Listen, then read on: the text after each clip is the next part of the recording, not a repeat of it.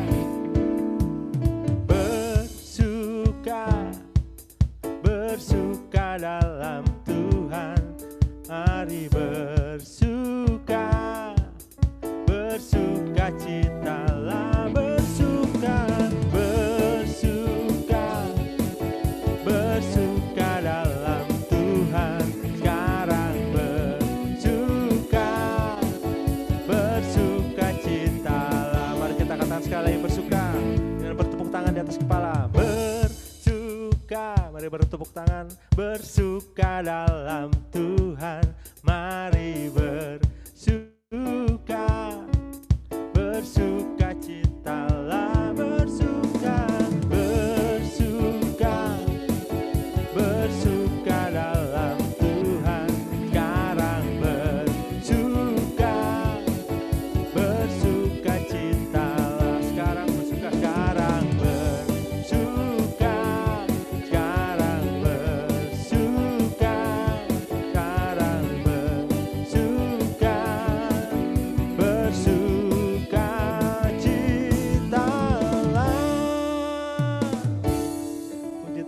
Tuhan, berikan sorak-sorai bagi Tuhan kita, Tuhan yang hidup. Haleluya.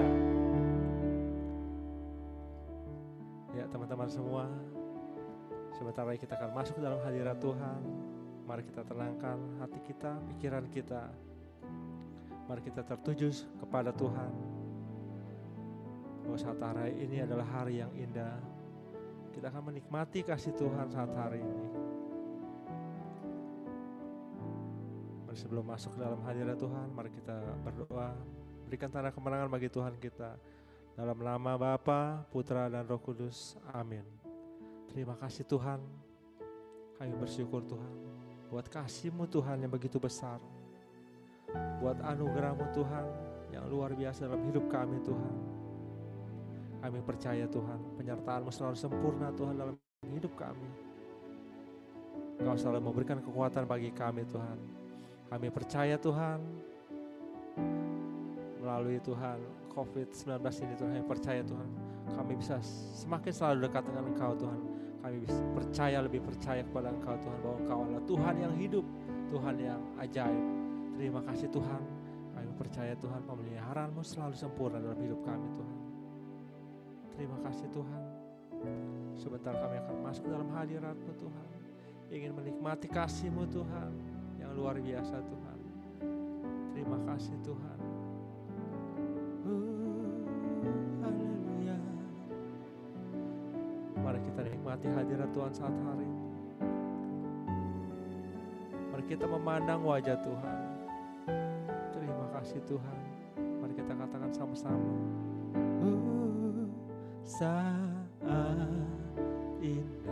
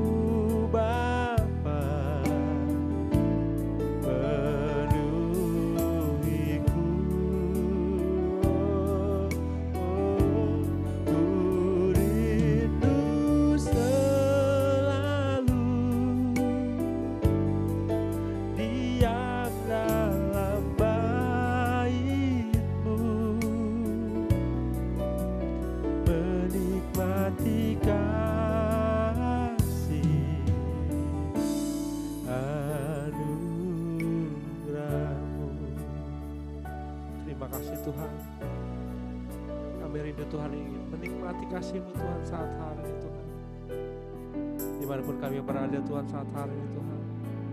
Kami percaya Tuhan, hadiratmu Tuhan melingkupi kami semua Tuhan. Kami percaya Tuhan, bahwa kau selalu hadir dalam hidup kami. Oh. Saat indah, berhadapan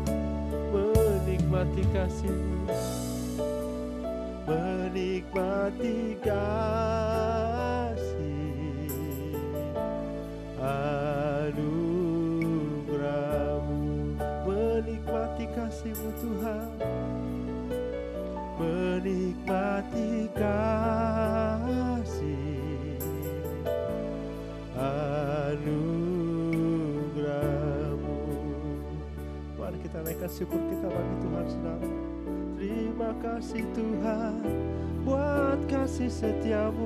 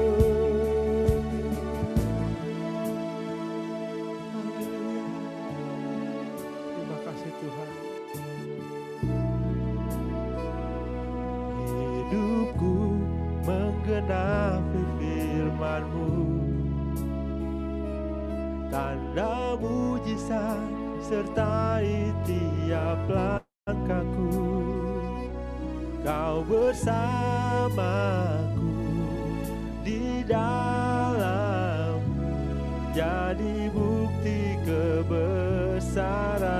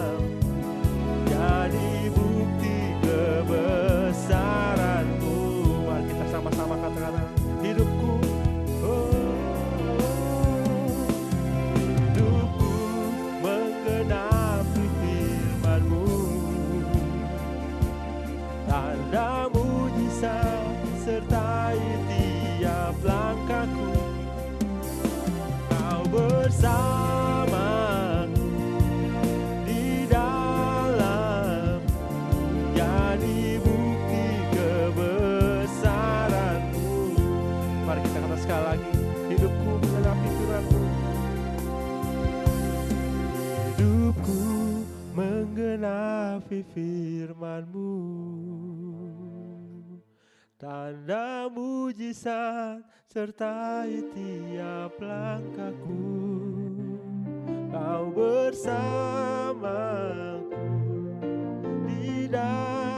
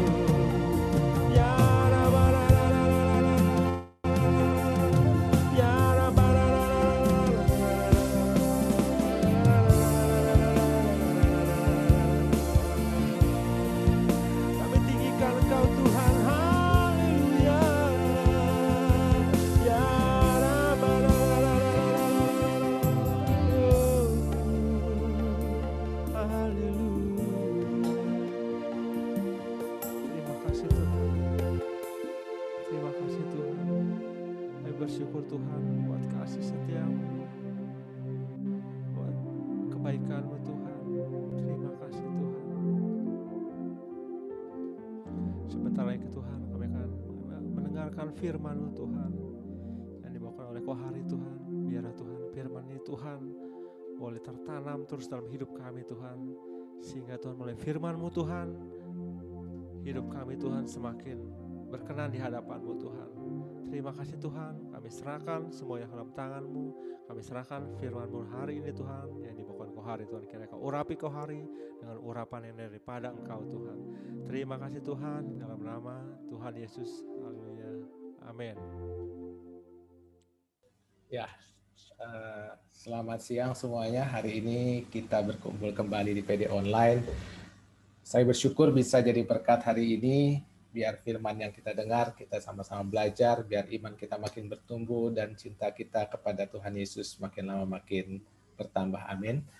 Hari ini kita mau belajar satu hal, saya mau bagikan satu tema yang judulnya Pertajam Telinga Rohanimu. Ya, Saudara terkasih, uh, saya akan mulai dengan satu ayat biasa yang kita semua sudah tahu. Firman Tuhan bilang Roma 7 Roma 10 ayat yang ke-17. Jadi iman timbul dari pendengaran dan pendengaran oleh firman Kristus ya. Itu kita sudah tahu ayatnya semua. Nah, dalam situasi kondisi pandemik seperti ini sebetulnya suatu rahmat anugerah buat kita semua ya. Kenapa? Karena banyak orang yang nggak bisa ke mana-mana, akhirnya larinya ke apa YouTube. Mau punya uang nggak bisa pergi ke sana nggak bisa jalan-jalan takut ini. Akhirnya mereka balik lagi kepada Tuhan ya. Banyak orang yang kembali. Nah dengan uh, ibadah online seperti ini justru akan lebih banyak dibandingin pada waktu kita zaman waktu mesti ibadah offline ya saya lihat dalam banyak hal justru makin banyak orang yang datang yang biasanya karena macet atau apa sekarang malah jadi uh, banyak orang yang mendengarkan. Bahkan kita bukan hanya bisa dengar pas saat ibadahnya saja atau atau PD-nya atau misa atau kebaktiannya tapi juga bisa dengar kapan aja karena kan direkam kita bisa dengar mau pagi, mau siang, mau malam, anytime kita bisa diberkati. Nah, saudara terkasih, banyak orang yang datang, banyak orang yang mendengar. That's good. Tapi yang sebetulnya yang paling penting buat kita adalah buat kita semua, apakah kita benar-benar mendengarkan Tuhan, mendengarkan suara Tuhan, atau cuman ya karena nggak bisa ke mana-mana, just to kill the time kita tanda petik dengar firman Tuhan ya. Nah, saudara terkasih, sebelum kita masuk ke dalam tema pertajam telinga rohani, saya mau kupas uh, masalah mendengar, hal mendengar. Saudara terkasih, next slide saya mau bahas mengenai hear and listen. Ya, bahasa Inggris uh, dibedakan dua antara hearing and listening. Kalau bahasa Indonesia ya mendengar saja, tapi mungkin lebih tepatnya mendengar dan memperhatikan. Ya, apa bedanya mendengar dan memperhatikan? Saudara terkasih, banyak orang bisa mendengar, tapi belum tentu dia memperhatikan atau pay attention atas apa yang dia dengar ya. Kita punya telinga, tiap hari kita dengar ribuan suara, jutaan suara. tapi pertanyaannya apakah semua itu masuk dalam uh, pikiran kita, nyantol di otak dan hati kita? Belum tentu. Kita dengar ada ungkapan istilah masuk telinga kiri, keluar telinga kanan ya Nah, saya punya apa? Saya punya sharing pribadi ya. Saya punya istri, Anda kenal mungkin sebagian udah tahu istri saya namanya siapa. istri saya terkenal galak katanya. Saudara terkasih, ya saya sebagai laki-laki, sebagai manusia, saya juga masih punya kelemahan. Kelemahannya apa salah satunya? Kadang-kadang dia ngomong, saya lagi ke mana otak pikirannya, jadi masuk telinga kiri, keluar telinga kanan. Ya, dia ngomong, ha, saya iya iya iya. Tapi nggak lama, saya ingat, eh dia ngomong apa ya? Lalu dia marah. Emang tadi saya mau ngomong sama siapa? Emang suami saya yang mana? Emang suami saya ada berapa?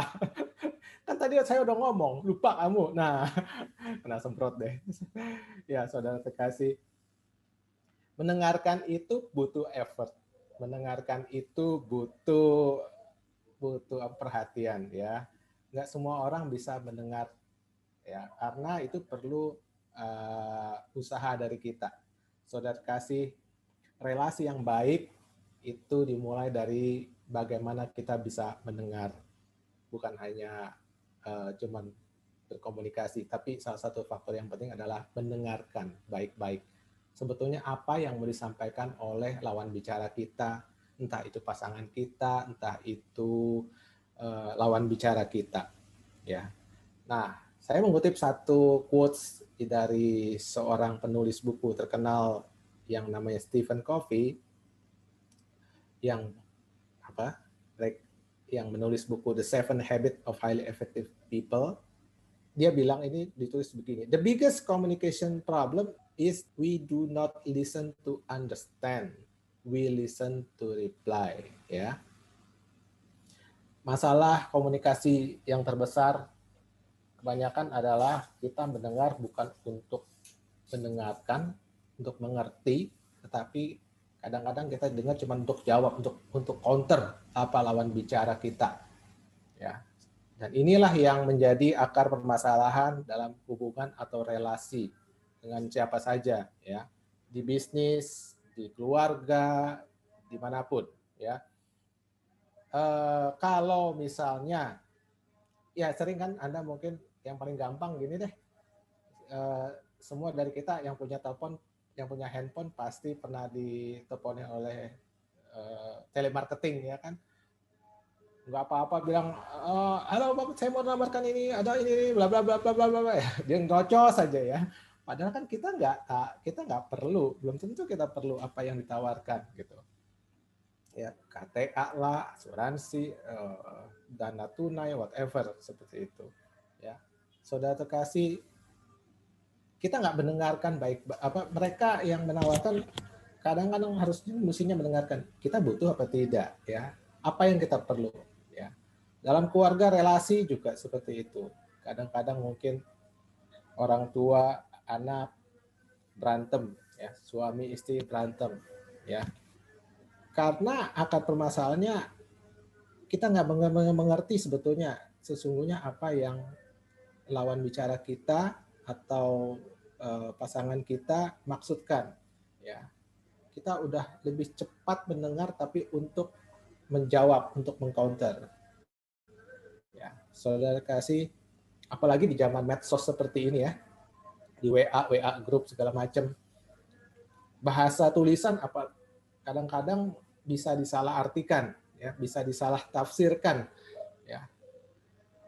Kita pikir wah dia marah nih padahal belum tentu. Atau mungkin kita pikir ah dia nggak apa-apa. Tapi ternyata dia apa lawan bicara kita itu di grup itu ternyata marah dengan reaksi kita. Nah hal-hal seperti itu yang sering terjadi. Saudara terkasih maka penting bagi kita untuk belajar mendengar dengan baik pada lawan bicara kita bagaimana sih cara mendengar yang baik ya pertama kita buka hati lebar-lebar pikiran kita jangan terlalu cepat bereaksi atas apa yang disampaikan just listen dulu. Jadi pendengar yang baik, jangan terburu-buru untuk menjawab. Mengerti apa yang disampaikan, jangan diinterupsi. Jangan terlalu cepat jump into conclusion atau mengambil kesimpulan sampai dengar dulu sampai selesai. Ya. Kadang-kadang kalau ada hal-hal yang belum jelas, kita kalau nggak jelas kita tanya maksudnya ini atau maksudnya itu gitu ya biar bisa clear. Bahkan kita perlu ulangi dengan kata-kata kita sendiri. Ya. Apa yang dimasukkan dalam bicara, benarkah itu? Dan yang terakhir kita berikan respon yang tepat ya. Mungkin ya just sebagai beberapa uh, apa beberapa sharing aja kadang-kadang lawan bicara kita mengharapkan respon yang mereka inginkan seperti apa ya ini banyak terjadi di suami istri isi cerita panjang lebar ha. suami cuman ah oh, oh. Lalu marah gitu ya kenapa kok kamu sih seperti begitu ya ini ini pengalaman pribadi saya juga ya oke okay. so uh, mendengar itu memang uh, perlu effort ya kita memiliki diciptakan Tuhan dengan dua telinga daripada satu mulut. Artinya apa? Kita harus lebih banyak mendengarkan dibanding kita berbicara. Ya, oke, itu sebagai prolog. Sekarang kita balik ke firman Tuhan. Kita akan masuk ke dalam satu poin yang saya mau bagikan buat Bapak, Ibu, dan Saudara terkasih. Nah, ada yang disebut Shema Israel. Apa itu Shema Israel? Kita baca dalam Ulangan 6 ayat 4 sampai 9 ya. Ulangan 6 ayat 4 sampai 9 di slide di handphone saudara atau di laptop saudara ada di screen. Saya bacakan buat saudara. Ulangan 6 ayat 4 sampai 9. Dengarlah hai umat, hai orang Israel, Tuhan itu Allah kita, Tuhan itu Esa Kasihilah Tuhan Alamu dengan segenap hatimu dan dengan segenap jiwamu dan dengan segenap kekuatanmu. Apa yang kau perintahkan kepadamu pada hari ini haruslah engkau perhatikan. Haruslah engkau mengajarkannya berulang-ulang kepada anak-anakmu dan membicarakannya apabila engkau duduk di rumahmu, apabila engkau sedang dalam perjalanan, apabila engkau berbaring, dan apabila engkau bangun. Haruslah engkau haruslah juga engkau mengikatkannya sebagai tanda pada tanganmu dan haruslah itu menjadi lambang di dahimu. Dan haruslah engkau menuliskannya pada tiang pintu rumahmu dan pada pintu gerbangmu ya saudara terkasih ini ulangan 6 ayat 4 sampai 9 ini disebut Shema Israel ya ini adat istiadat Yahudi mereka adalah ini adalah doa orang Israel yang diucapkan tiap hari, malam, siang, eh, malam dan pagi ya. Doa ini dipandang sebagai doa yang paling penting buat orang Israel ya. Dan ini di apa suatu perintah buat mereka disebut mitzvah ya. Nah, kita lihat dalam ayat tadi disebut uh, Sema Israel itu adalah dengarlah ya. Dengarlah hai orang Israel, Tuhan Allah itu Esa ya. Shema Israel Adonai Elohu Adonai Ehad. Ini bahasa Ibrani-nya. Arti harafiahnya sebetulnya di poin di dua kata ini. Dengarlah ya. Dengarlah bahwa Allah itu Esa ya. Saudara terkasih, doa ini buat orang Israel suatu doa yang penting. Nah, kita pengen tahu uh, saya ambil dari YouTube. Nah, seperti apa sih doa orang Israel ini yang dari kitab Ulangan 6 ayat 4 dan 9 ya, yang berasal dari Taurat ini menarik biar kita juga belajar latar belakang Yahudi yang mana sebetulnya Yesus pada saat melayani dia juga dengan background Yahudi jadi doa ini ya buat saat itu mereka tahu dan mereka lakukan itu tiap hari. Besiat besiat eh, dishmaya. Besiat eh, dishmaya. شمع إسرائيل أذناي ألهينو أذناي أحاد وأهبتا إذ أذناي ألهاقا بخل لبا بخا وبخل نفشخا وبخل ماذا خا. وهاي هالدباريم هو إلا شرعنا أخي مصوخا هيم على الأبواب وشننتم لبنا خاء ودبر طابام بشفت خاب بيتا خاء وبلغت خاب الدارخ وفي شخب خاء. وفي شرطم ذا خا ذاخا وهو لطفث بين عينا خا وثفتم على المزوز بيثا خا وفي شعر خا أوكي ya terima kasih ya kira-kira seperti itu ya saudara kasih kalau anda dengar suaranya seperti azan apa? eh, saudara kita sepupu ya. Ya, sebut mana duluan? Ini duluan karena ini lebih dahulu ya. Mereka akan belakangan. Saudara terkasih, inti dari doa ini adalah dengarlah ya. Dengarlah Allah itu Esa. Dengarlah ya. Tuhan itu Esa, kasihlah Tuhan Allahmu. Dan firman Tuhan bilang harus di doa ini harus diajarkan berulang-ulang kepada anak dan eh, pada anak-anakmu. Dibicarakan siang malam saat kau bangun saat engkau saat engkau lagi berjalan dan segala macam ya. Saudara terkasih eh, masalah mendengar jadi adalah satu poin yang penting yang Tuhan mau sampaikan ya tentang Tuhan. Oke saya balik eh, mari kita lanjut dalam satu perikop saya mau bagikan mengenai kisah dalam Alkitab di Perjanjian Lama mengenai Samuel dipanggil oleh Tuhan. Kita baca dari 1 Samuel 3 ayat 121. Sorry, nggak usah dibaca, diinikan aja. Eh, apa? Saya ceritakan aja ceritanya. Samuel ini kan salah satu nabi yang cukup besar di Perjanjian Lama. Samuel adalah anak dari Hana. Dia dipersembahkan Tuhan dari saat dia kecil, ya. Nah, dalam 1 Samuel 3 ayat 10 itu Tuhan datang memanggil Samuel, ya. Kejadiannya sebetulnya pada saat ayat-ayat sebelumnya Samuel dipanggil Tuhan tiga kali. Dia ada di bait Allah, dia dididik oleh Imam Eli yang pada saat itu udah tua. Ya. Samuel belum mendengar, belum pernah mendengar suara Tuhan. Ya seperti biasa, kalau eh, seperti yang kita tahu dalam Alkitab Perjanjian Lama, nabi-nabi itu dipanggil untuk menjadi perpanjangan mulutnya Tuhan Allah kita. Nah, Samuel mendengar panggilan Allah secara audible. Samuel, Samuel. Nah, saat itu di tempat itu di bait Allah kagak ada siapa-siapa. Yang dia pikir cuman Imam Eri. Maka dia datang kepada Imam Eri. "Eh, Bapak, kau manggil aku? Enggak, katanya ya. Kemudian kemudian dipanggil lagi. "Eh, Tuhan memanggil lagi. Samuel, Samuel. Sampai kemudian dia balik lagi. Pikir eh, dipanggil Imam Eli. Dia balik lagi. Bapak, engkau manggil? Enggak. Sampai tiga kali akhirnya dia sadar, wah ini panggilan Tuhan. Nah, dia bilang, Imam Eli bilang kepada Samuel, Samuel, kalau misalnya panggil lagi bilang, berbicaralah sebab hambamu ini mendengar. Ya. Nah, kemudian Tuhan berbicara kepada Samuel, memanggil, dan akhirnya Samuel bilang, berbicaralah hambamu ini mendengar. Dan Tuhan sampaikan pesan.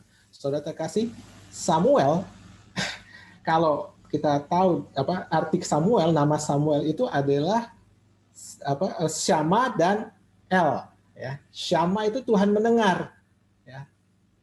Dengarkanlah Tuhan ya. Shema, Syama itu dari akar, asal, akar kata yang sama.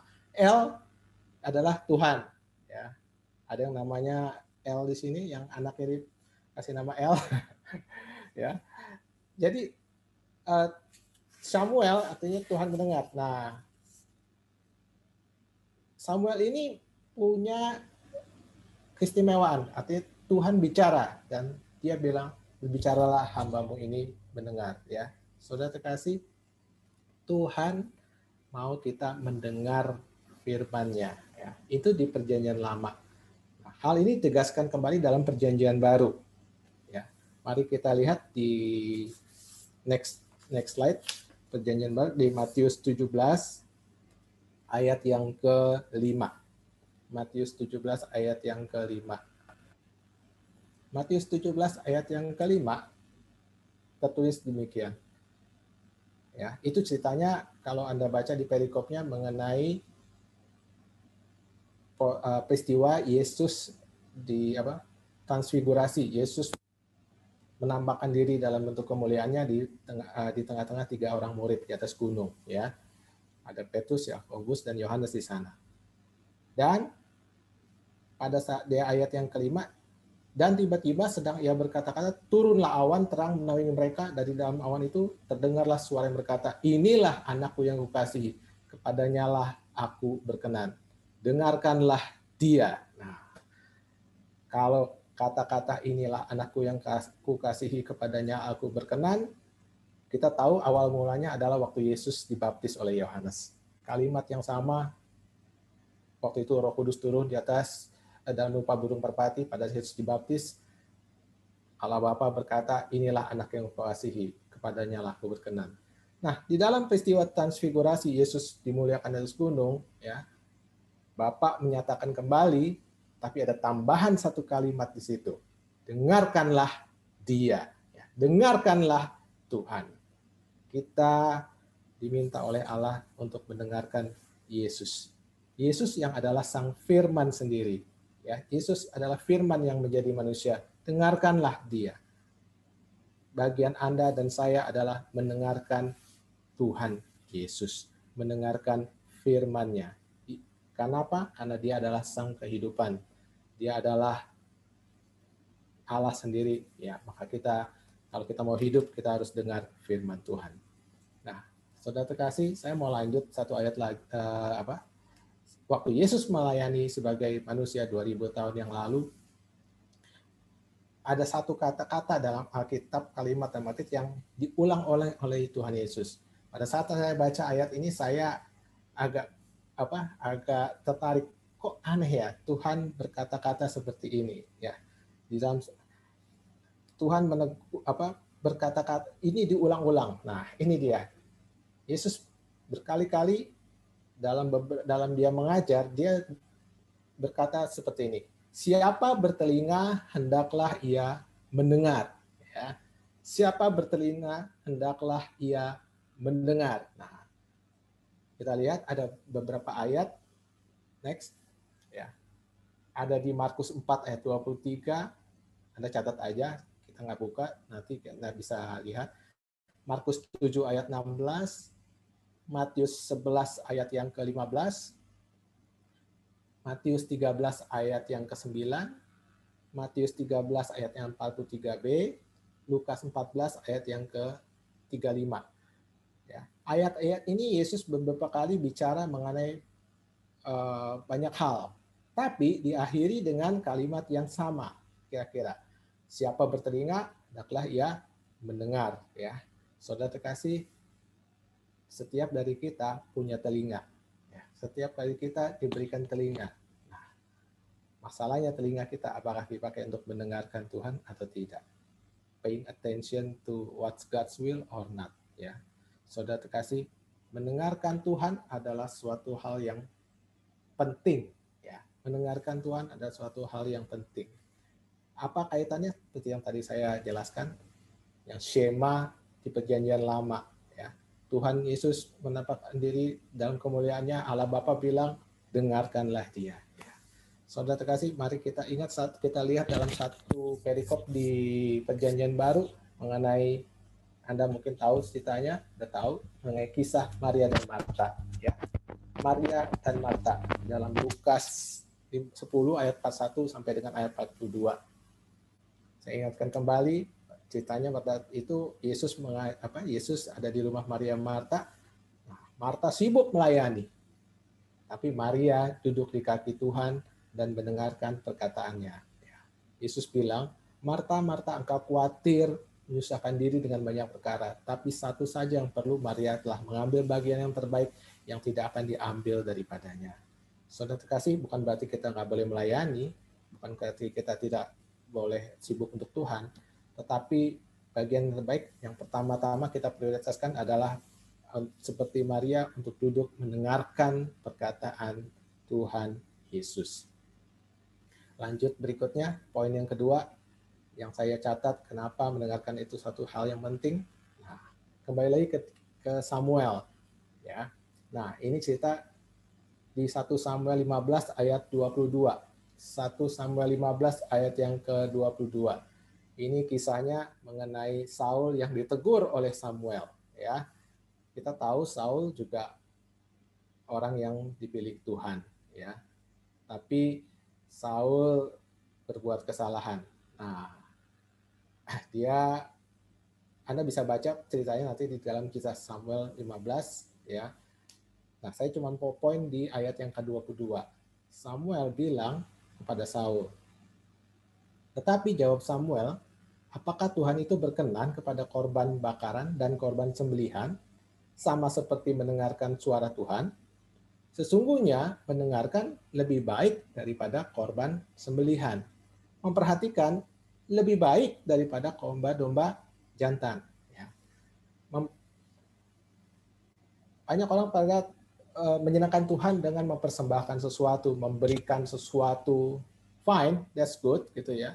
Tetapi kita juga perlu belajar satu hal dari apa yang dikatakan firman Tuhan. Mendengarkan lebih baik daripada memberi, ya daripada korban-korban ya. Saudara terkasih, kita perlu mengerti dulu apa kehendak Tuhan sebelum kita mempersembahkan sesuatu. Jangan yang kita apa yang kita pikir baik belum tentu berkenan di hadapan Tuhan. Ini yang saya bisa pelajari yang saya membagikan buat Bapak Ibu Saudara sekasih ya. Poin yang ketiga kita lanjut.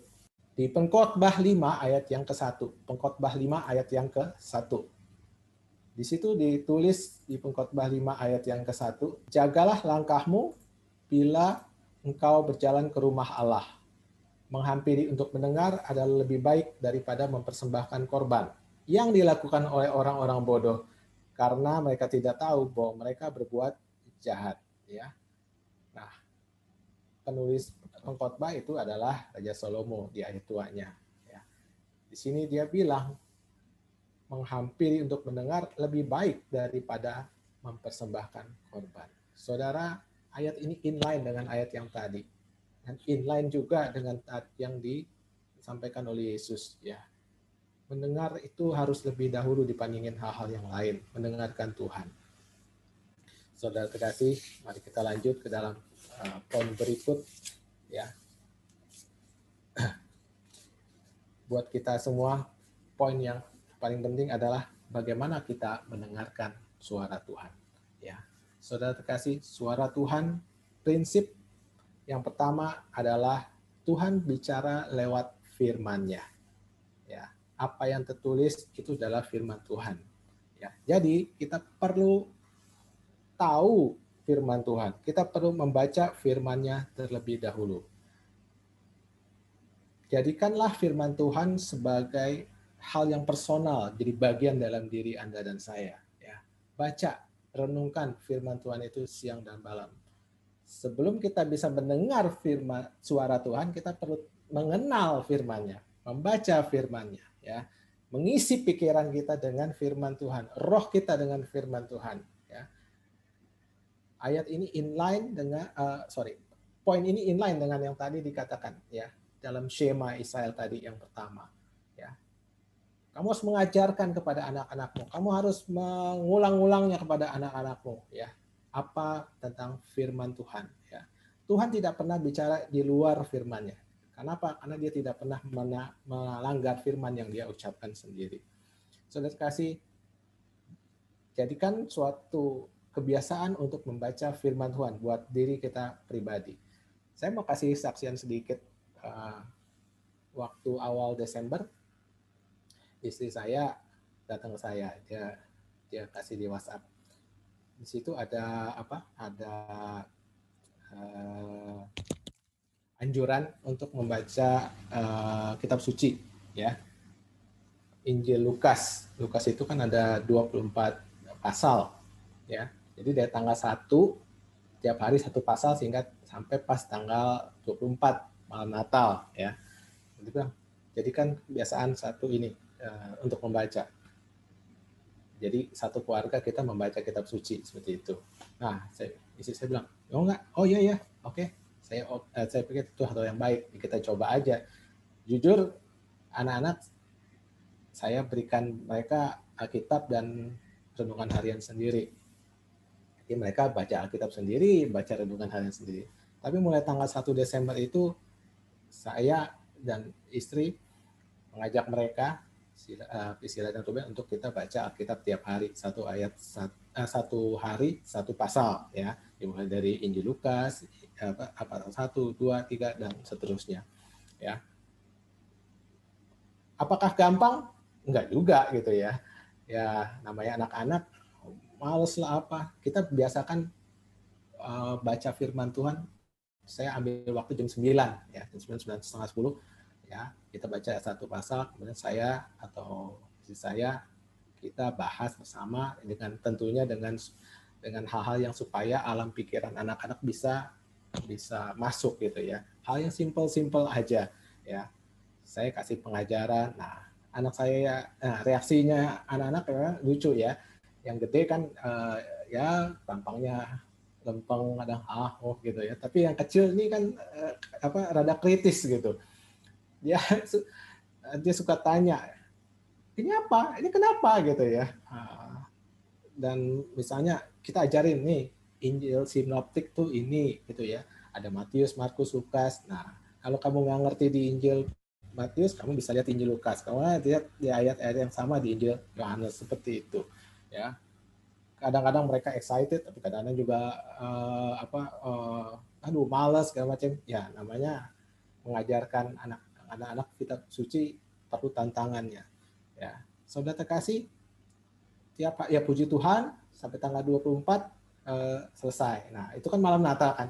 Yang kecil nanya, "Mama kok apa? Mama kok aneh ya?" Maksudnya ya itu kan cerita sampai sampai selesai sampai Yesus berarti wafat dibangkitkan.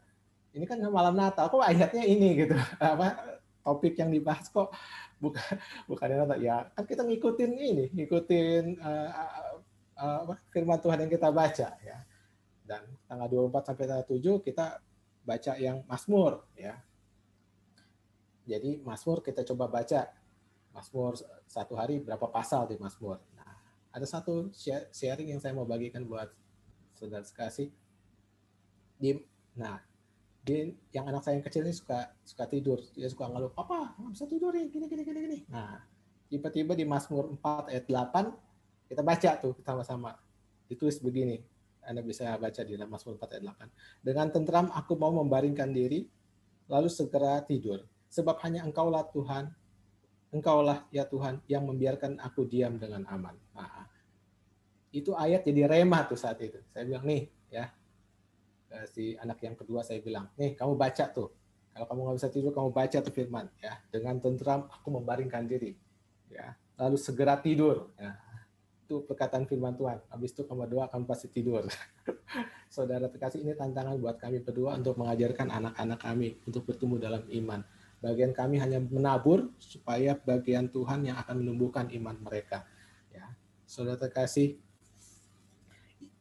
prinsip saya mau lanjutkan lagi ya. Bagaimana kita mendengarkan firman Tuhan? Jadi kita taburkan firman dulu dalam pikiran kita, dalam roh kita, biar kita mengenal apa yang Tuhan mau katakan. Nah, biar nanti suatu saat roh Allah yang menjamah, maka Tuhan yang akan bicara secara secara roh di dalam dalam roh kita ya. Dalam roh kita ada ada ada tiga suara, suara kita pribadi, suara Tuhan dan suara si iblis. Ya. Suara suara iblis ya kita tahu pasti hal-hal yang tidak baik ya. Tapi suara Tuhan pasti membawa menuntun kita. Nah, Bagaimana kita bisa mendengar suara Tuhan? Ya kalau kita bergaul dengan firman-Nya. Bagaimana kita mengenal di mengenal Tuhan. Saudara kasih saya mau kasih ilustrasi aja. Kalau misalnya Anda lagi di luar negeri misalnya ya, ketemu dengan apa? Misalnya contoh misalnya di Jepang ya, mereka ngomong Jepang. Oh, oh, oh. Tiba-tiba ada satu orang ngomong, eh lu ke mana? Gimana? Yuk kita makan yuk. Pasti akan kita nengok kan, Hah? itu ada orang Indonesia tuh di situ gitu ya. Anda akan mencari suara itu di mana ya. Saudara terkasih, kita kenapa kita pasti kita tahu karena apa? Karena kita kenal, wah ini suara suara bahasa Indonesia. Ada ada orang Indonesia di sana, ya atau nggak orang yang bisa berbahasa Indonesia yang ngomong di sana. Nah, demikian juga kalau kita akan kita bergaul dengan Tuhan, kita pasti akan mengenal suaranya, ya. Kita akan mengenal, ya di antara suara-suara kita yang masuk kita mengenal oh ini Tuhan yang sedang bicara saudara terkasih mungkin Tuhan nggak mendengar nggak bicara kita secara audible tapi biasanya itu dalam hati nurani kita Dia bicara dalam dalam dalam dalam batin kita, dalam roh kita, ya.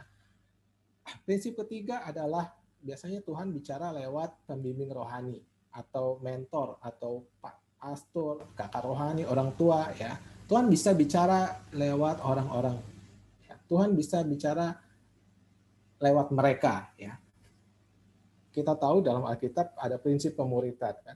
Paulus punya Timotius, Elia, Elisa, ya, yang seperti tadi Imam Eli dan uh, Samuel, ya, uh, Musa dan Yosua, Yesus dengan 12 murid, mereka yang ditaruh Tuhan menjadi uh, pembimbing atau tudung rohani istilahnya di atas kita. Nah, Tuhan mem, mem, apa, memberikan mereka suaranya lewat mereka juga pada kita, ya.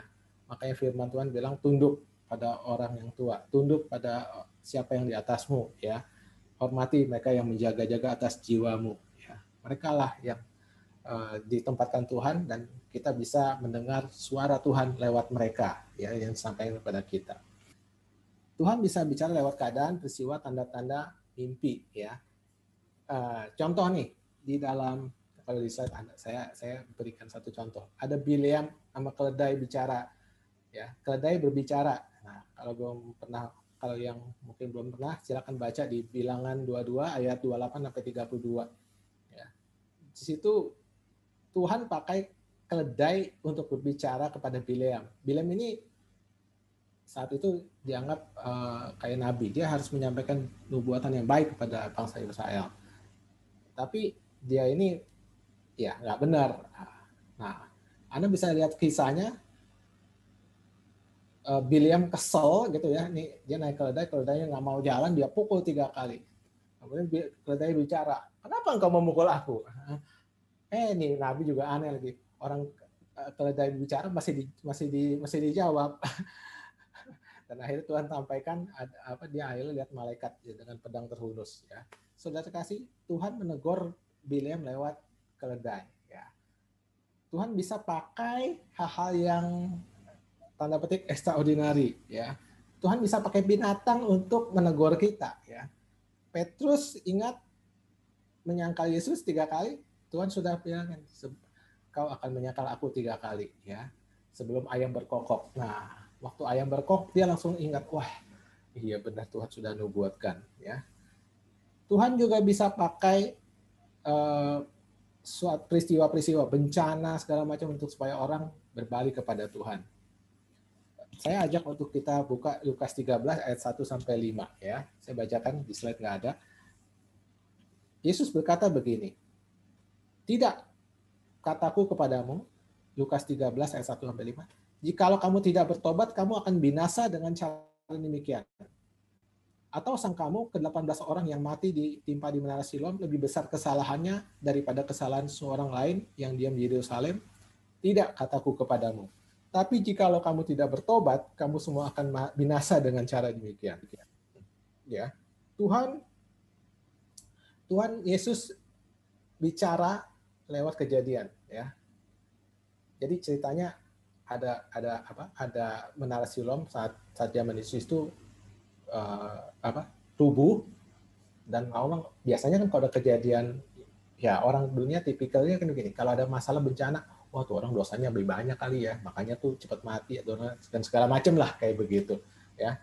Nah, Yesus bilang, emang kamu pikir yang 18 orang yang mati di Siloam itu lebih besar daripada yang orang lain yang di Yerusalem ya. Tapi nah Tuhan bilang kalau kamu nggak tahu bertobat kamu akan binasa dengan cara demikian. Tuhan berkata lewat peristiwa, lewat satu peristiwa, justru lewat peristiwa ini kamu harus bertobat gitu ya. Saudara terkasih, saat-saat seperti ini COVID-19 pandemi membuat banyak orang juga bertobat ya untuk kembali untuk menyadari betapa ber, bermaknanya berharganya hidup kita. Jangan kita siap-siapkan. Lanjut. Nah, tadi kita sudah mendengar bagaimana cara kita mendengar suara Tuhan. Nah, sekarang saya mau bagikan satu poin bagaimana mempertajam telinga rohani kita. Saudara terkasih, kita bukan hanya dikasih telinga secara fisik, tapi juga telinga rohani untuk mendengar suara Tuhan. Yesus bilang, dalam Injil Yohanes, aku mengenal domba-dombaku, ya. Domba-dombaku mendengarkan suaraku dan aku mengenal mereka dan mereka mengikuti aku. Yohanes 10 ayat yang ke-27. Sebagai domba-dombanya Tuhan, pertama kita perlu untuk punya kerinduan untuk mendengar suara Tuhan. Saudara terkasih, if you want to get something, you have to long for it, ya. Kalau kita mau sesuatu, kita harus ayo merindukan hal itu, ya. Biarlah hati Anda dan saya dipenuhi oleh kerinduan untuk mendengar firman, untuk membaca firman. Untuk mengenal suaranya diperlukan untuk punya ketertarikan atas apa yang akan dikatakannya. Yang kedua, mari kita memiliki juga pemimpin rohani atau mentor, guru.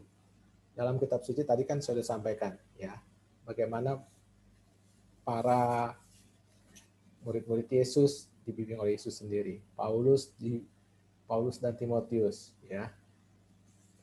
Yosua, Musa dan Yosua ya. Mereka punya mentor rohani yang membimbing mereka ya.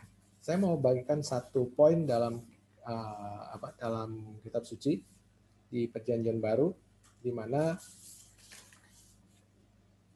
uh, apa di mana kitab waktu di waktu di perjanjian baru itu nah di dalam kisah para rasul ada sida-sida rohani ya ada sida-sida rohani yang membaca kitab Yesaya di kisah Rasul 8 ayat 27 sampai 40 ya.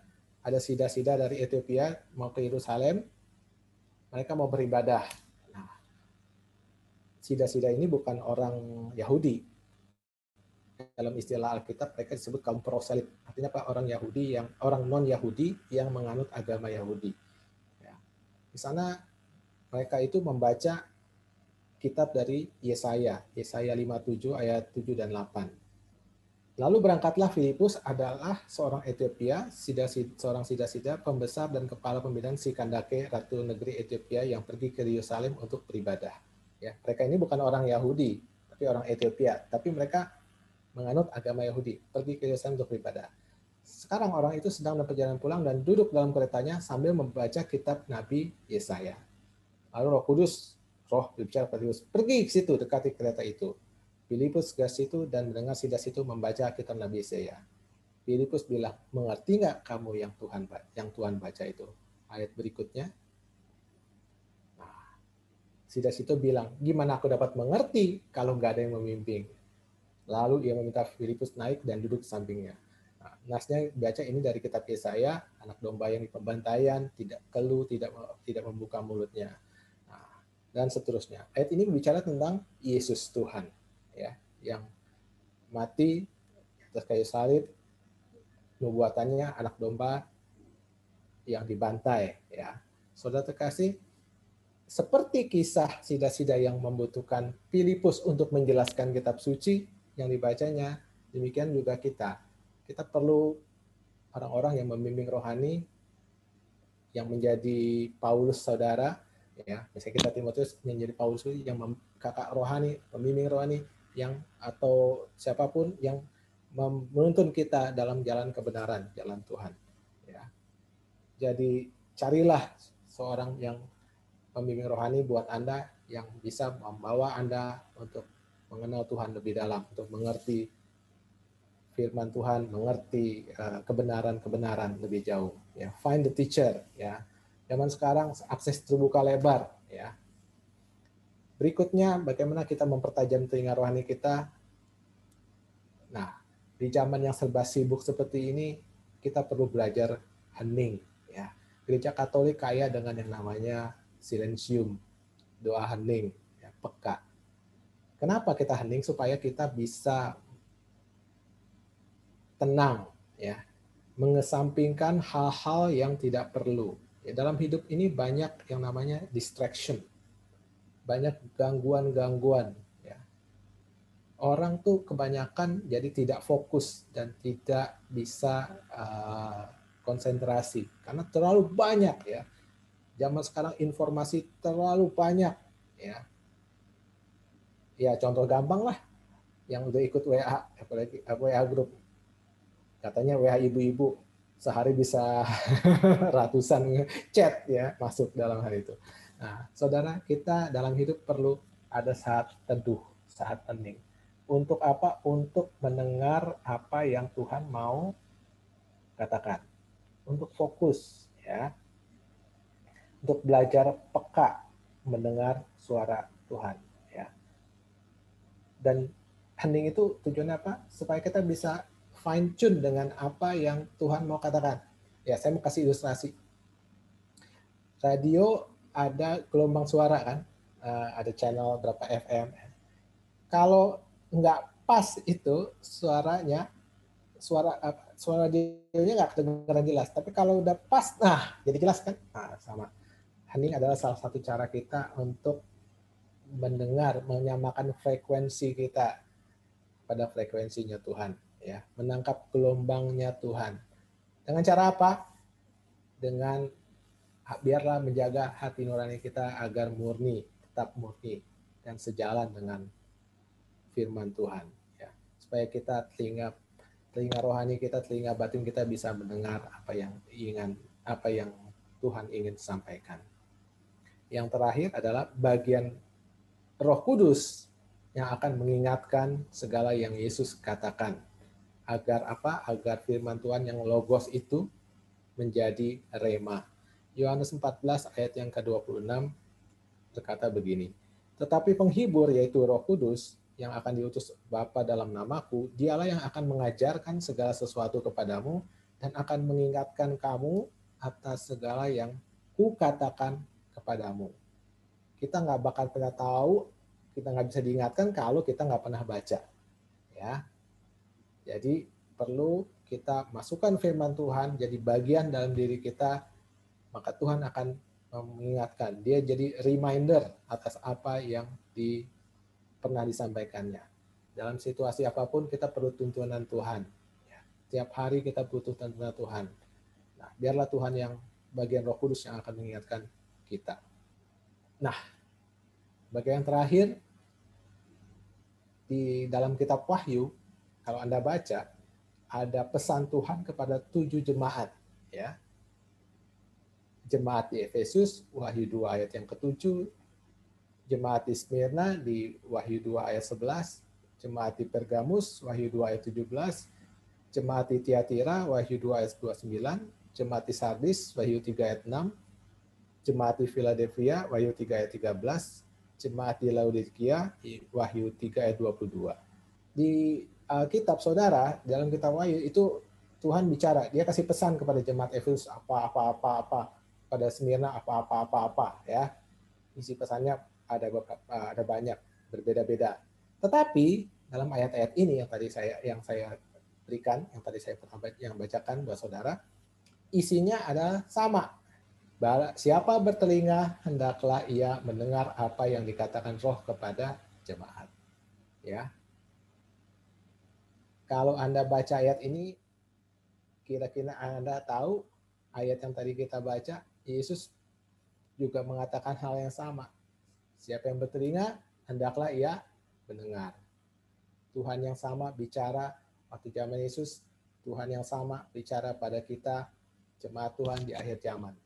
Dengarkanlah Tuhan ya, bertelinga. Apa yang menjadi pesan Tuhan buat hidup kita masing-masing. Saudara kasih dalam kita lihat di tujuh jemaat maksudnya Tuhan sebagai umat di akhir zaman agar kita menangkap dan mengerti pesan Tuhan ya. Tuhan bicara pada kita masing-masing berbeda-beda. Ada pesan khusus, ada makna khusus di setiap kehidupan kita dalam setiap waktu musim hidup kita ya. Saya pernah bahas dalam di khotbah-khotbah sebelumnya mengenai kronos dan kairos. Ya, ada waktu Tuhan ya, kairos jadikan hidup-hidup dalam momen-momen dalam hidup Anda kairos di mana Tuhan bicara secara pribadi. Pesannya bagaimana itu bagiannya Tuhan. Tapi kalau kita menyadari firman Tuhan maka kita tahu oh ini kairos buat hidup saya. Ya. biar Roh Kudus bicara secara personal. Bagian kita membuka hati, bagian kita makan firman, bagian kita menaruh firman itu dalam hidup kita, dan bagian Roh Kudus akan mengingatkan apa yang telah disampaikan Tuhan. Ya, saudara terkasih, jangan kita seperti Adam dan Hawa, kejatuhan manusia dalam dosa. Kenapa? Salah satunya bukan salah satunya. Dosa Adam dan Hawa adalah mereka lebih mendengar suara si iblis daripada mendengar suara Tuhan. Tuhan udah bilang, jangan kamu makan buah di tengah-tengah pohon itu. Ya. Tapi dia tergoda untuk mendengar suara si iblis. Dan lebih percaya suara si iblis. Akhirnya jatuh dalam dosa di Taman Eden. Dan akhirnya dibuang. Saya bersyukur sekali tadi Andai sudah memulai dengan nyanyian pujian di hadiratmu ku bersujud menikmati kehadiratmu ku buka hati saat ini untuk mendengar suara Tuhan marilah kita setiap hari duduk di kaki Tuhan seperti Maria mendengarkan apa yang dia ingin sampaikan dan biar firman Tuhan yang kita baca menjadi rema buat Anda dan saya setiap hari. Demikianlah firman Tuhan. Tuhan Yesus memberkati. Mari kita berdoa. Demi nama Bapa dan Putra dan Roh Kudus. Amin. Bapa, kami bersyukur hari ini kami boleh mendengar suaramu. Kami belajar seperti yang kau mau sampaikan pada kami bahwa duduk diam untuk mendengar adalah lebih baik daripada mempersembahkan korban. Karena sebelum kami melakukan firman-Mu, kami perlu tahu apa yang menyenangkan hatimu, yang menyukakan hatimu. Biar kami boleh isi, tahu isi hatimu Tuhan hari demi hari, supaya kami melakukan apa yang kau kehendaki. Biar firman yang kami dengar boleh menjadi berkat bagi kami semua dan kami boleh lakukan setiap hari. Bicaralah Tuhan, kami hambamu siap mendengar. Kami tahukan doa ini hanya dalam nama Yesus, Engkaulah Tuhan yang berkuasa bersama Bapa dengan perantara Roh Kudus. Dalam sekarang dan selama-lamanya. Amin. Demi nama Bapa dan Putra dan Roh Kudus.